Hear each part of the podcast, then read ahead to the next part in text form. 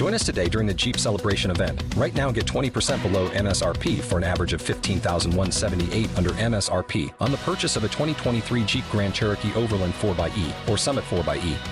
Not compatible with lease offers or with any other consumer incentive offers. 15,178 average based on 20% below average MSRP from all 2023 Grand Cherokee Overland 4xE and Summit 4xE models in dealer stock. Residency restrictions apply. Take retail delivery from dealer stock by 4 1. Jeep is a registered trademark.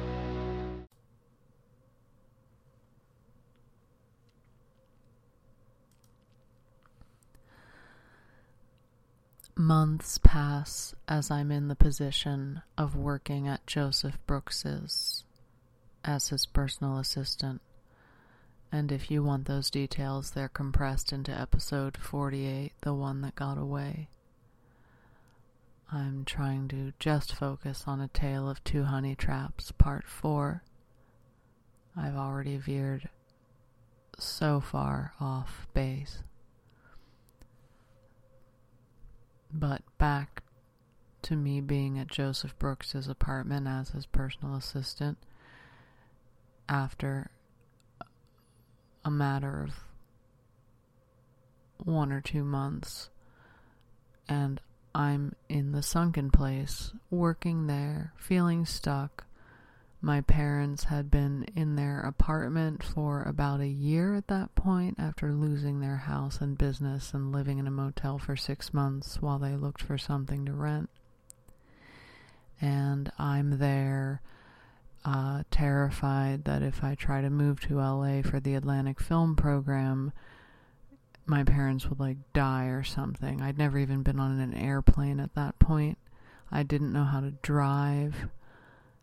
I had I had not in any way like criticized the church, and uh, given that fact, I'm only speculating. I could be totally wrong, but if I'd gone out to LA, I probably would have been subjected to further psychological warfare intended to discredit me until I was totally ruined.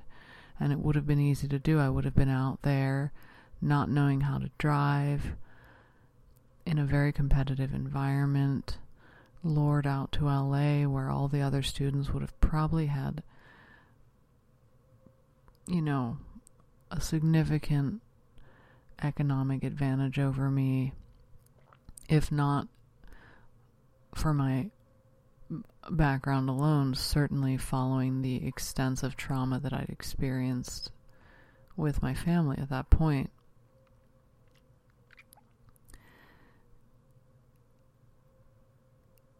I would have been prime for being turned into some kind of expendable. You know, who knows if somebody wanted to get me out there and like turn me into like I don't know, like something really bad, like see if I could like see if they could like get me to like kill myself out in Hollywood and make Scientology look like the culprit or something, you know, really crazy. Like I think it would have been quite hard to get me to that point. I think I think if you subject anybody to a certain level of psychological torture, you could get them to self-destruct to some extent, if not by straightforward like suicide. But obviously, you see like in society, kids who get bullied enough can get driven to that point. Prisoners of war who are subjected to enough torture have a breaking point. Everybody has a breaking point. And I'm thinking, you know, my instincts were telling me I really didn't have the resources or strength to just go out there, given what had already been done to me when I lived two hours from my hometown. So I mean, maybe they really wanted to turn me into an example of Scientology gone wrong. Or perhaps the church wanted to turn me into an example of what happens when you d- when you don't uh, adhere to um, the the straight and narrow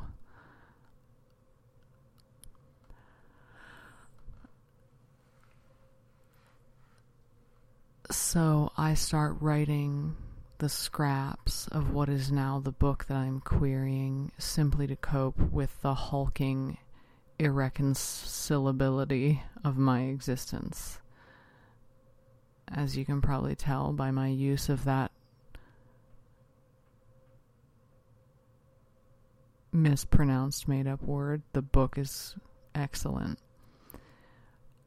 Uh, I'm in this world where I can't let go of either Scientology or the world outside of it. Um, I'm attracted to the world outside of Scientology, and I'm like broken by the fact that it can adhere to this utopia that I feel Scientology offers. And I feel um, tainted by that world because of my exposure to Joseph Brooks, which at that point was like the most seedy, nefarious reality I'd, I'd ever encountered firsthand for a prolonged period of time. And couple that with the familial ruin on a financial and business and health level that I had seen happen most acutely to my father. Um, and uh, I couldn't, I couldn't really imagine telling people at the church like what went on on a day to day basis, just working for Joseph Brooks, the things that he would just say in passing. Um, and as a kind of reminder in terms of my relationship to my sexual orientation at the time, um, I think the only thing that kept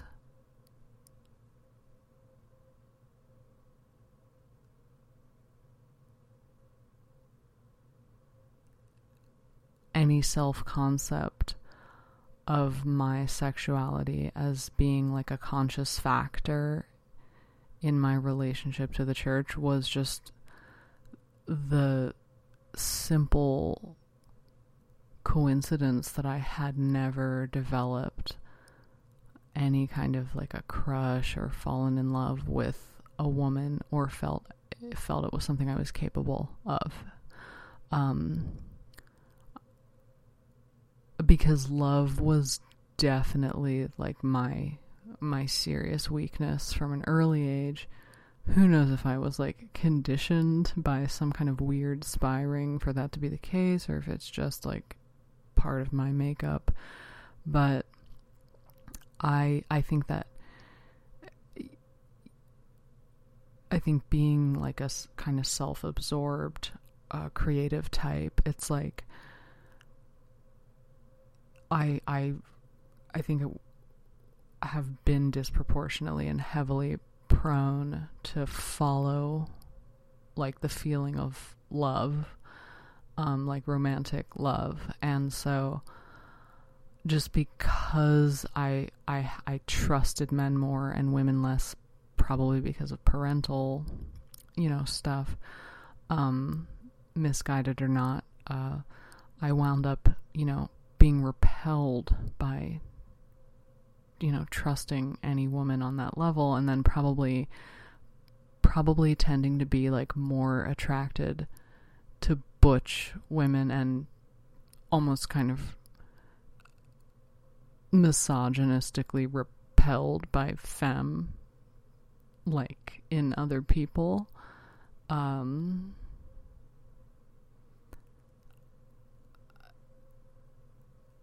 I just there was never uh there was never like that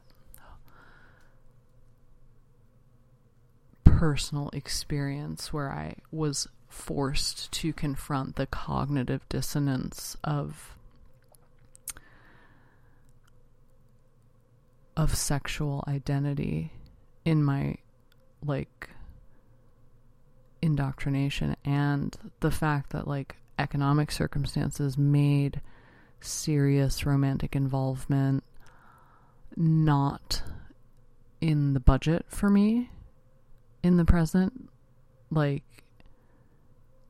um and like you know did something i did like find with a couple of boyfriends in my first couple years of college um in a pretty cognitive dissonant and chaste like i was still a virgin until until the end of college way. Um you know that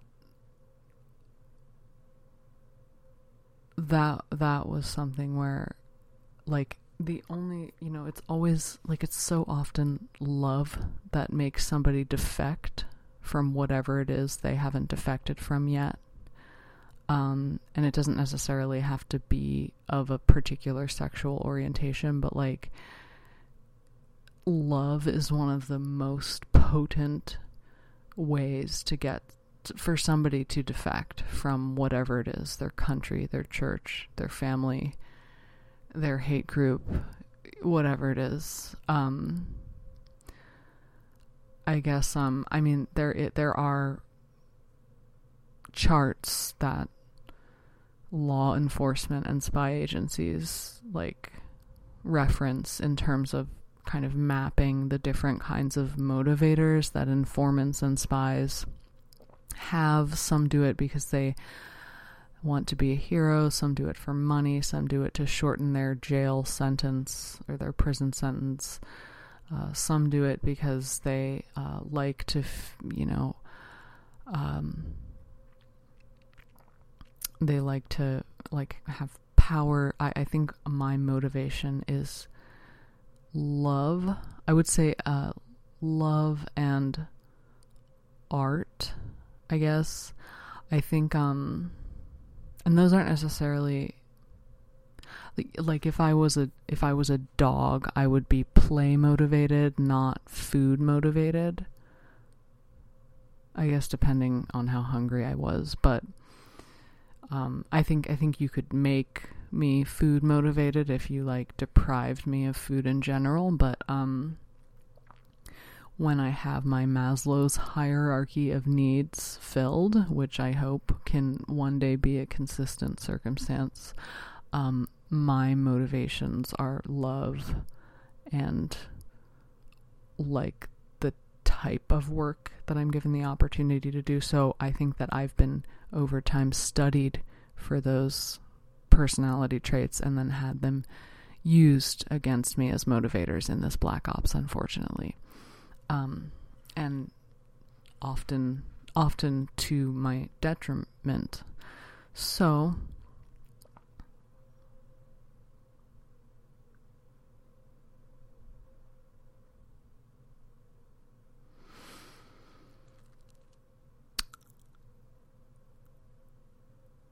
I'm stuck in this circumstance with Joseph Brooks at that point, and um,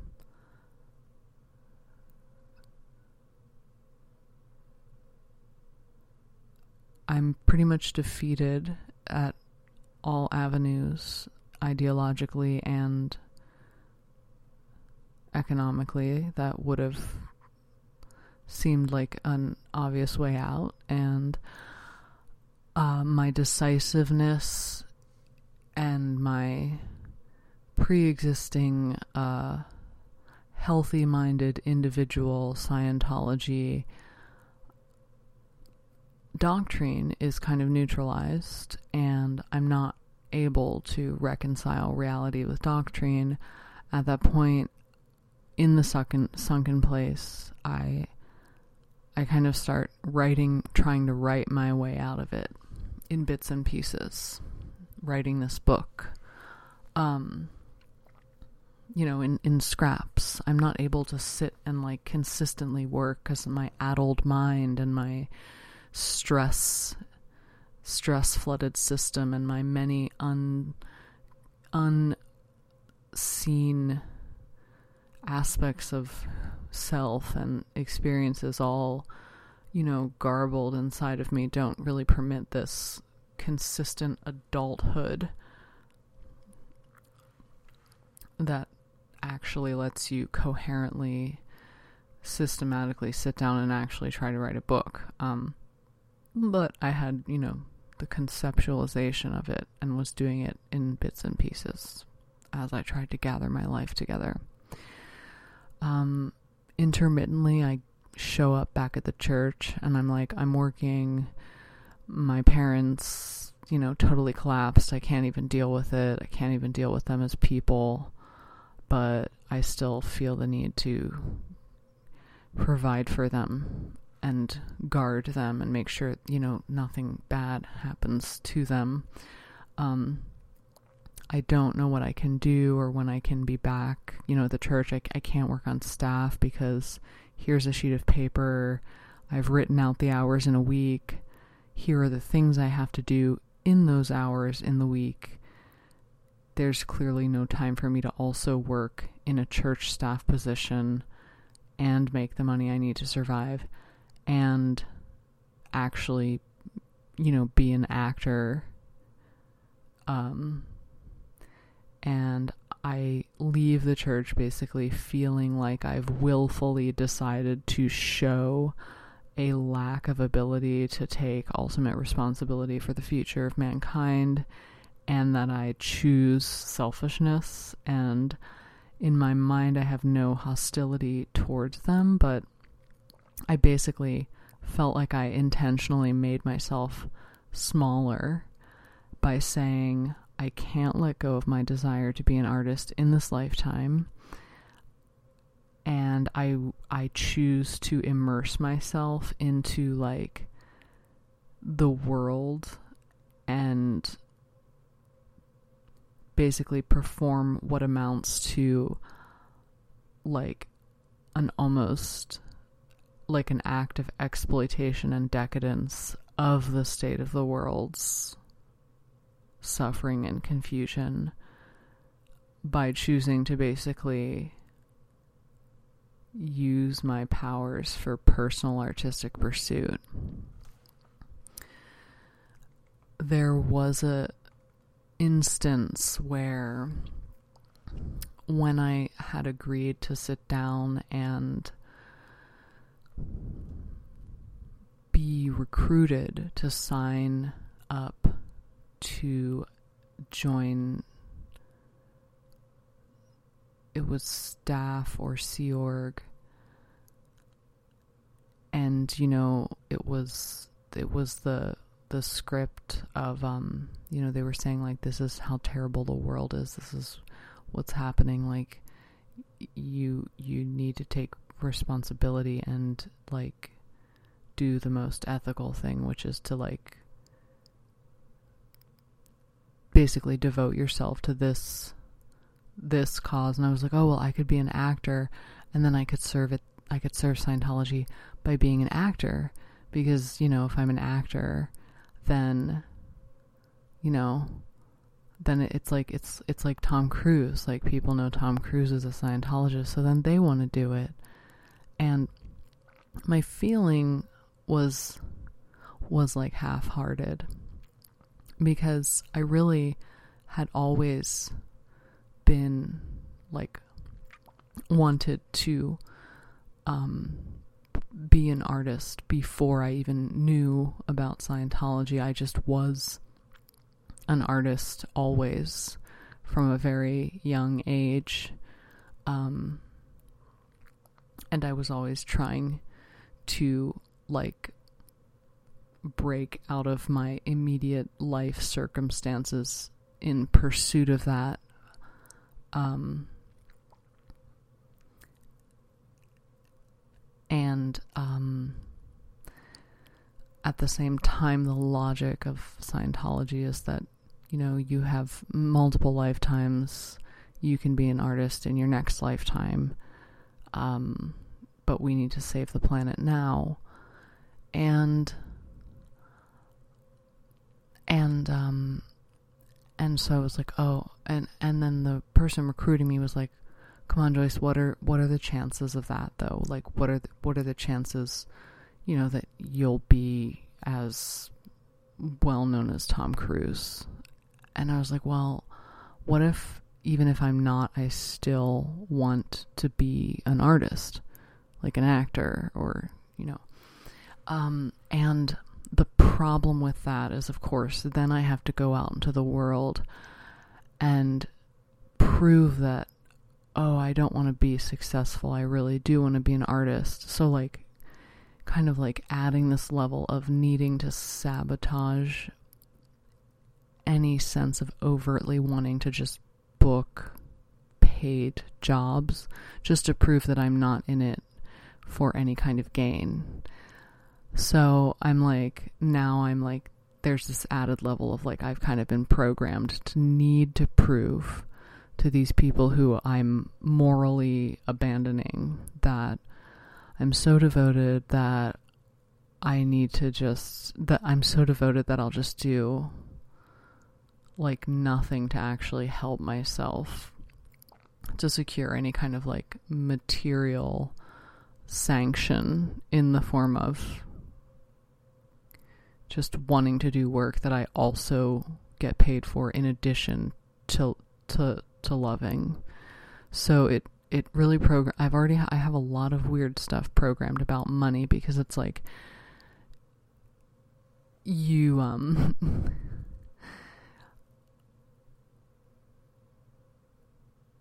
you kind of are like if if it's like if it's if it's like oh I'm not doing things directly to serve Scientology, then what is the purpose at all? Um, so that break from what I perceived then as a certain level of ethical performance and commitment that shift from now saying, okay, I'm deciding that I'm putting myself in the position of being like a mere mortal who has selfish desires to go and be an artist, it because of the way the moral structure was set up for me, it allowed a kind of self immolation um, to kind of creep in because it's like I needed to prove. It's like almost like I needed to prove or perform my own degradation as a way of uh, not being a recruitment target to join staff. Um, and it was not conscious, it was subconscious, but it was, I think it may have been there.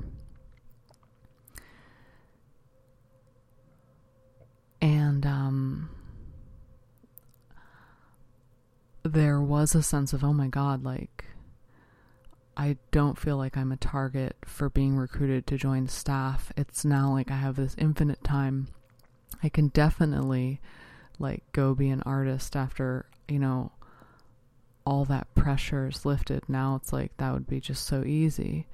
But unfortunately, I was not left to my own devices on that journey. I was being monitored by spies and saboteurs who needed to make sure I did not succeed and maybe they were Scientology spies who viewed me as a liability or maybe they were anti-Scientology spies who needed to make sure that I did not succeed and risk becoming a possible endorsement for the church, even at a relatively entry level uh, television actor status when compared to somebody like Tom Cruise.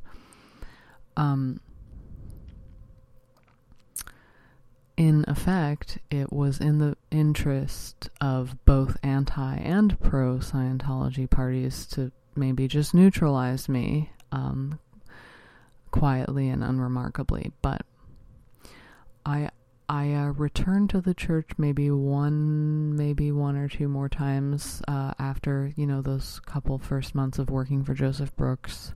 My sense of timing is a little foggy. Um, I really felt like I had done so many things kind of wrong or neglectfully. Like I just couldn't tell them the day to day, like every interaction with Joseph Brooks, like with kind of how like kind of nasty he was, um, felt like an overt and withhold against Scientology. Like it was, it was m- like marring me somehow. Um, I, I like had coped with like the Raphael, um, thing when it finally just like was uh no longer a backstage flirtation and like instead like kind of like a septic toxic pool inside of me uh, by like making a couple absurd YouTube videos. And I I remember that were like a parody of my my own like sort of um embittered regressive like ex- like romantic jilting um they were they were like fiction fictional videos um they didn't like reference any actual people um but they were like a character I made in a video um, and I remember standing outside of the church and making small talk with uh, like a pretty high ranking staff member who actually had also had an identical twin who was also a staff member and I can't remember which one it which one of the twins it was. There were actually a couple sets of twins at the church, um, and he said, "Oh yeah, those videos you made they were funny," and then and then he was like, "Were they about someone?" And at the time, it didn't occur to me at all that anyone at the church would ever do anything like clandestine. Uh, and I could also be just speculating. Um, there was a there was a knowing in his voice when he said, "Were they about someone?" The videos were they about a specific person? And I I lied and I said no, they weren't. Um, and I'd like rarely consciously lied to somebody in the church, like a staff member. Um, I think the fact that these staff members were like my age or a little younger made me trust them less. Um, not consciously, but just instinctually.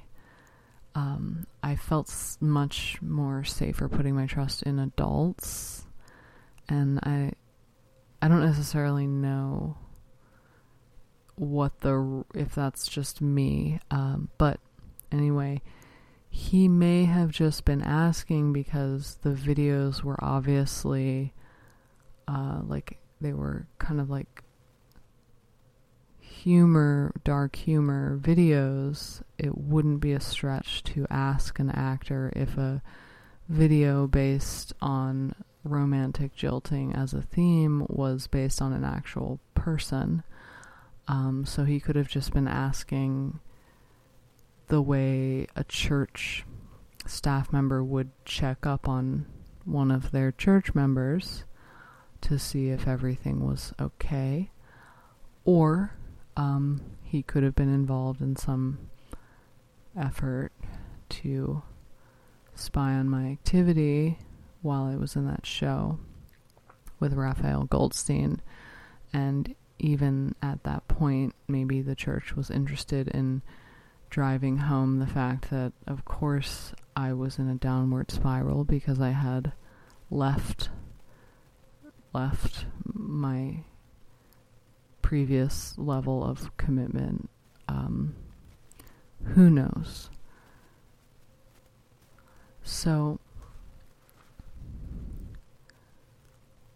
I really don't know if maybe I was being used as a behavioral experiment to see how difficult it is to get a Scientology parishioner to defect or see if it was possible to program and then deprogram me, see if study technology is something that can be deprogrammed, see if I functioned differently after being lured away from the church, or see how resistant the bull bait drills make somebody to, you know, Joseph Brooks's attempts to groom them as an enabler, or perhaps different people like experiment on Scientology in different ways and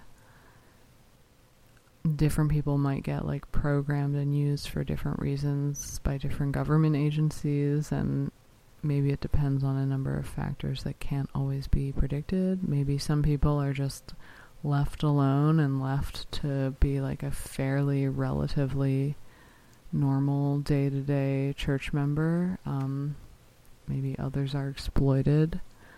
Uh, I just, I don't even know. I don't even know if it's worth it to try to think about it because you can't really put all the pieces together. You can only speculate according to your your your preferences and biases and experiences and tastes. Um,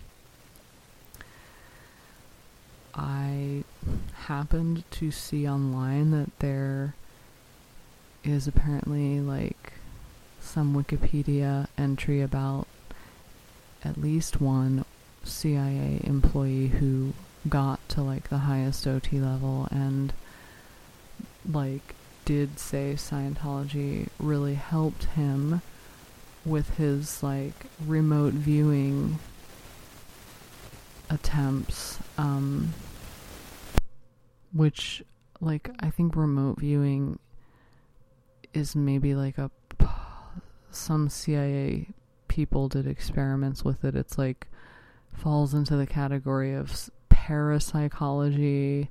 It's completely not a legitimate science. I mean, according to science. So, um, but at the same time, apparently, law enforcement occasionally hires psychics. So,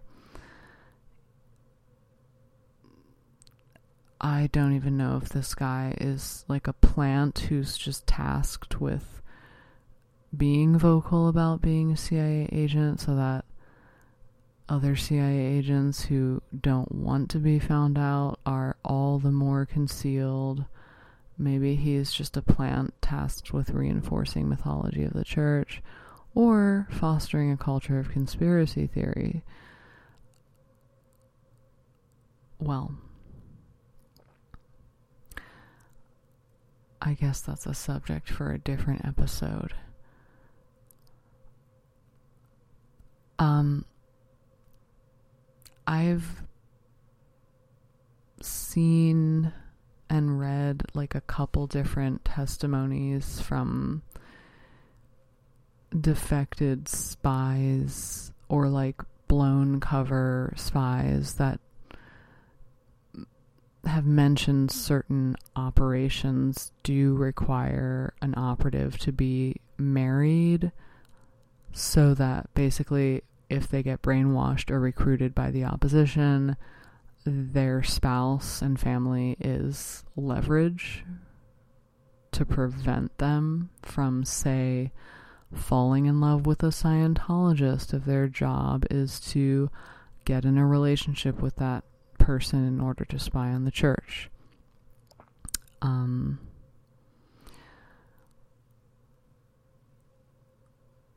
like if you wind up in like a six year relationship with some woman because you're spying on her, you know, fringe activist group or possible terrorist involvement or her Scientology involvement, um, you know, you're less likely to just, you know, defect to her side if your employer, you know, kind of reminds you that, hey, you already have like a wife that you married to that you know can totally blow your cover if you decide to run off with the Scientologist and join the Sea Org. So, um, if the guilt alone isn't enough. Uh, Raphael was the honey trap of my early twenties. Um, the great, the great one of the you know the big honey trap of my early twenties. Julia was the big honey trap of my late twenties. A mere six years later, and yet it seemed like ages. There were some interesting similarities between them, or at least their covers. Uh, both of them had a very Rasputin like magnetism, drastically different personalities, but both very charismatic. It was a stealth charisma. Each of them I met in a very quick encounter, uh, at least a year prior to when I actually met each of them in a rehearsal. Both initially seemed suspicious of me uh, then it was like I was like falling for each person before I could control what was happening. Uh, with Julia, I would say my personality had been so closely studied by multiple operatives at that point. Julia only had to use a series of triggers in neurolinguistic programming to activate what, from all outside appearances, could have been portrayed as inexplicable one sided erotomania on my part. Uh, for someone who's not familiar with MK Ultra and had to like study these things, um, even informally. Uh, thanks to my, you know, amateur conspiracy theory theorist research, um, and my rather admirable patience, um, I've you know been able to kind of reverse engineer some of what Julia did, which I think may amount to some kind of weird government behavioral experiment. I, I think Julia was probably on a need to know basis. Um, you don't really know. Not all of it could be Julia's fault, but um, I feel like the CIA should at least offer me a cushy work from home job or something for all of the all of the uh, stuff I've managed to kind of pull apart and like preserve some of my sanity in the process. But Raphael and Julia both had what I believe was some form of no initiation honey trap clause. Uh, some honey traps are from my research, um, very, very strictly prohibited from making any kind of a first move on a target. Uh, Raphael had a really specific story he once told me as to why he could not do that, and Julia actually had another operative, uh, like not so discreetly make a point of telling me that Julia was uh, really socially w- weird. You just have to like, you know, go up and and like kiss her. I don't know if um, you know, this was done in each case to try to get me to initiate making a first move so that I could be made to look like a totally tone deaf predator or because they did need to get involved with me strictly for honey trap purposes and were trying to get me to like make a first move, which is really, really not in my comfort zone at all. And it turns out my instincts are pretty stellar, considering that it turns out both of these people are honey traps, possibly tasked with, you know, destroying and discrediting me. Um, so basically, I can never trust humans again. Um, and, you know, if I can sue everyone involved, get millions of dollars, get all my questions answered, I would be open to reconciling with Julia if it turned out the feelings were mutual. Um, it it sucks because, you know, let's say the honey traps, you know, there were honey traps following the rules, following their no initiation, like no first move clause um, and then that means that anyone who did make a first move that I was involved with that was using me to spy on Scientology, uh, they were the sh- they were the unethical undercovers. They were like the shitty people who were willing to break the rules and violate, you know, human rights. Um, so another thing I recall is that Julia and Raphael each mentioned having two or three siblings. I'm not sure what their birth order was. Um, there was this sense of, you know, with me being an only child, that they had like opposite strengths from me in that they were accustomed to having um, to compete for like parental attention. Um, there was this sense that, you know, they thrived most easily in a group where they could triangulate friends, romantic interests, whoever, into a formation that simulated this sibling dynamic for them. Uh, that could be me reading into it a little too much. I don't know um, how much of their stories were cover stories.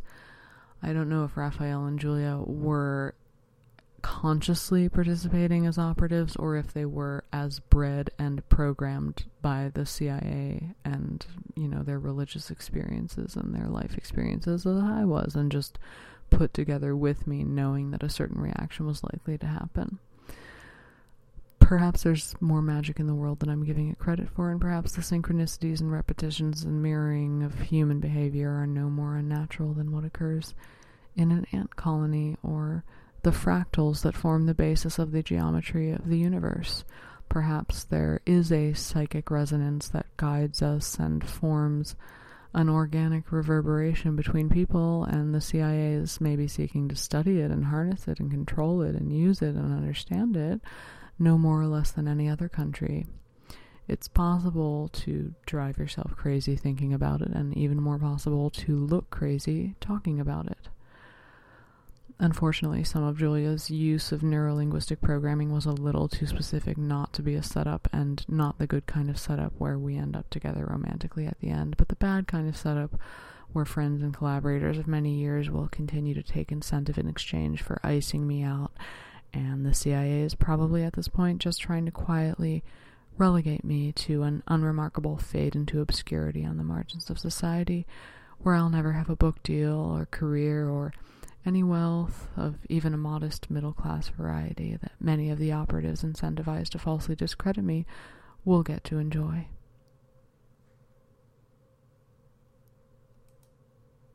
It is Ryan here, and I have a question for you. What do you do when you win? Like, are you a fist pumper?